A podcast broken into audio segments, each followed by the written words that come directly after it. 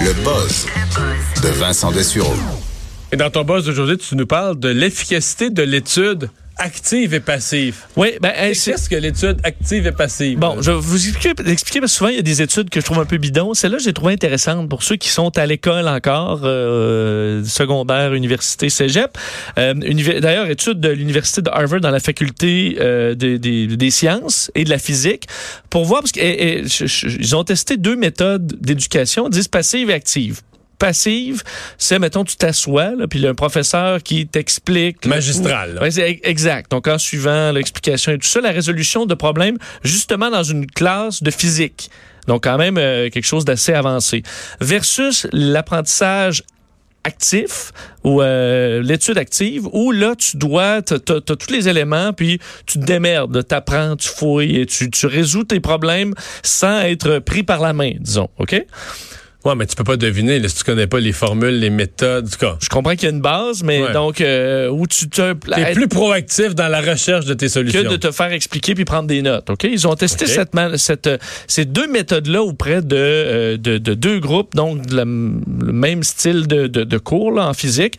Et ensuite, on fait à la fois un sondage pour demander comment ça s'était passé et un test sur ce qui a été appris. Ce que, tu, vas comprendre un peu l'intérêt de cette étude-là, c'est qu'on leur demandait après, euh, est-ce que vous avez aimé ça? Est-ce que vous avez appris beaucoup? Est-ce que vous avez aimé votre professeur? Euh, est-ce que tous les cours devraient être enseignés de cette façon-là?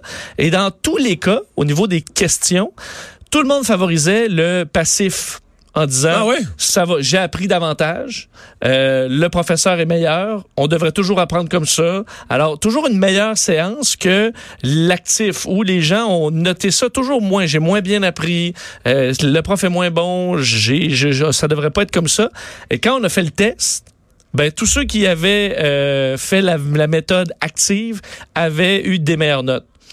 Alors, ce- Donc, ça les a écœurés, ça les a fatigués, ils ont pas aimé ça, ils ont pas aimé l'expérience, mais ça a été... mais ils ont sont plus compétents à la fin. Et surtout dans l'évaluation de t'as appris est-ce que tu as appris Ben, tous ceux qui avaient la méthode la moins efficace ont dit qu'ils avaient appris plus que tous ceux qui avaient la méthode jugée la moins efficace et qui dans le fond avaient appris euh, avaient, avaient appris davantage. Alors euh, ce qu'on dit c'est que d'un on devrait pas se fier aux étudiants sur quelle est la bonne méthode pour l'enseignement parce que quand on leur demande ils choisissent en Ce grande qui est partie plus confortable, ce qui est plus facile. Exact, plus facile ou qui donne l'impression que tu apprends parce qu'on t'explique tout mais ça ça rend pas nécessairement de cette façon-là que tu retiens tout et que veux, veux pas l'étude active là où tu fouilles puis tu te casses la tête puis tu es rendu où puis tu as l'impression que tu apprends pas beaucoup, que tu apprends que tu es retardé mais tu, au contraire, c'est des Tu informations vas t'en souvenir plus. dont tu vas te souvenir.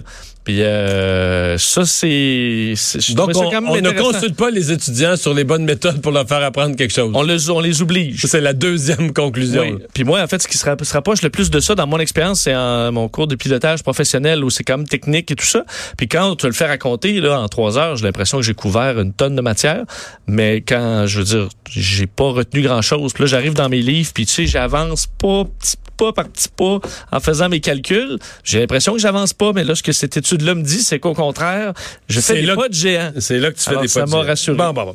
Nouvelle théorie sur les extraterrestres. Oui, ça aussi, j'ai trouvé ça intéressant. Euh, Dans le journal euh, The Astronomical euh, cette semaine, euh, étude, enfin pas étude, mais point de vue scientifique sur pourquoi il n'y a pas d'extraterrestres qui nous visitent, alors que on a ce qu'on appelle le paradoxe. Connais-tu le paradoxe de Fermi?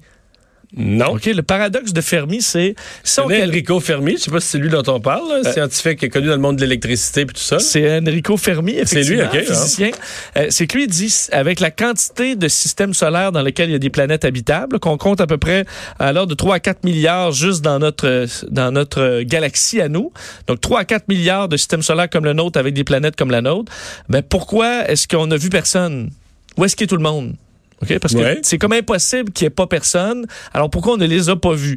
Et euh, le- selon le, cette, euh, ce, ce point de vue scientifique aujourd'hui, ce qu'on dit, c'est que dans euh, le temps, là, ben, notre galaxie, il y a des planètes qui ont 12 milliards d'années, alors que nous, on a juste 4 milliards d'années, par exemple. Et que probablement que les, les extraterrestres, sont, s'ils sont venus chez nous, ben, c'était probablement il y a un milliard d'années, puis on n'était juste pas là. Je comprends que dans le temps, l'humain est tellement petit que on peut pas non, dire- on est peut petit dans l'espace, mais on est aussi petit dans le temps. on peut difficilement se fier à ce qu'il y a eu depuis 100 ans ou 200 ans là C'est une se dire- de temps, là. Exact, alors qu'ils sont peut-être descendus euh, à nombreux euh, il y a euh, 100, 000 100 millions d'années Mais pourquoi on exclurait l'idée qu'il n'y en a pas? parce que ça la fait vie est juste un endroit. ben ça fait pas de sens au niveau scientifique. Tu comprends? Euh, on dit si un 0,1% des planètes comme la Terre dans le système solaire, donc qui sont dans la zone habitable, qui ont tout ce qu'il faut pour la vie, si 0,1% euh, héberge la vie, ça fait quand même plus d'un million de civilisations euh, évoluées comme la nôtre, dont certaines, c'est ce qu'ils disent, c'est que vu que la Terre, nous, a 4, millions, 4 milliards d'années, mais que d'autres en ont 12, Ouais. ben, imagine l'avance qu'ils ont eue, puis ils ont peut-être visité alors que notre planète était euh, en feu encore il y a des milliards d'années. Alors, on peut difficilement exclure la présence d'extraterrestres qui est euh, visiter la Terre Tu sais, dans la mesure où ça fait même, trop de temps. Quand on pense de même, c'est dur de se regarder dans le miroir et de dire, moi, je suis la personne la plus importante dans, dans tout ça. ben, vrai. quelques exceptions, là. Ouais, On n'en nommera pas, mais je... je comprends que ceux qui ont des grosses têtes, euh, tu peux le calmer, là. Bon, Bon. Euh, la fonte des glaciers qui a rendu un corps. Oui, une histoire quand même particulière dans les Alpes françaises où les, euh, les autorités ont retrouvé, a fait, avait remarqué là, gens une petite tache orange dans un bout de glacier. On a envoyé un- une, une équipe euh, dans, dans ce coin-là en hélicoptère, environ 3000 mètres d'altitude. C'est sur le glacier long de l'aile froide. C'est dans le massif des écrins euh, pour finalement retrouver ce qui pour- Ils ont ramené des restes humains pour expertise. Ils vont aller chercher le reste éventuellement. Euh, mais tout porte à croire qu'il s'agit du corps de Jean-François Benedetti, qui est disparu le 25 juillet 1976. Euh, donc, il y a le 43 glacier, ans. le glacier s'est épaissi au-dessus de lui. Oui. Puis là, il s'est réamincé. Là, il l'a réduit jusqu'à laisser finalement le corps apparent 43 ans plus tard. Euh, ses parents sont décédés, mais son frère est toujours euh, en, vie et d'ailleurs poursuivait les, recherches depuis ce temps-là. Évidemment, pas euh, tous les jours, mais suivait toujours l'évolution. Et d'ailleurs, certains experts lui avaient, avaient dit au père qui était encore en vie l'an dernier en disant ça va probablement prendre 50 ans avant que votre fils, que le glacier le libère à nouveau. Et finalement, ça en aura pris 43. Alors, euh, il a pu être, euh, être retrouvé finalement. Alors, bonne nouvelle, si on peut dire. faudra voir si les expertises le confirment. Mais entre autres, tu avais vu dans le... On a parlé beaucoup de l'Everest, qui devenait un coin euh, surchargé de, de touristes. Euh, ben, là, on a le nouveau problème des corps. Il y en a déjà toujours eu un problème de cadavres, mais maintenant, c'est que tu as des cadavres qui dégèlent en raison des, euh, des changements climatiques et c'est une problématique de plus en plus importante dans ce coin-là. Ben, ça, ce que je retiens de l'actualité d'aujourd'hui, moi, c'est qu'au tournoi de golf du Canadien, la direction du Canadien est optimiste, puis l'Auto-Québec l'est moins. Euh, Effectivement, Carey Price dit que là, lui, ne veut pas être un de ceux qui en font leur carrière sans avoir de réelles chances de gagner la Coupe Stanley. là. Alors, euh, il a dit aujourd'hui qu'il voulait pas être un de ceux-là. Mais mise au jeu de son côté, il dit ça va être plus payé. Si vous misez que le Canadien fait les séries, c'est plus risqué. On va vous récompenser plus. Si vous voulez jouer safe, si vous voulez jouer pas risqué, gagez que le Canadien fait pas les séries. Puis il y a quand même une différence appréciable. là. Oui, l'affaire. On donne pas cher de leur peau. Ils sont pessimistes, l'Auto-Québec. Marc Javin n'aimera pas ça. On vous retrouve demain, 15h.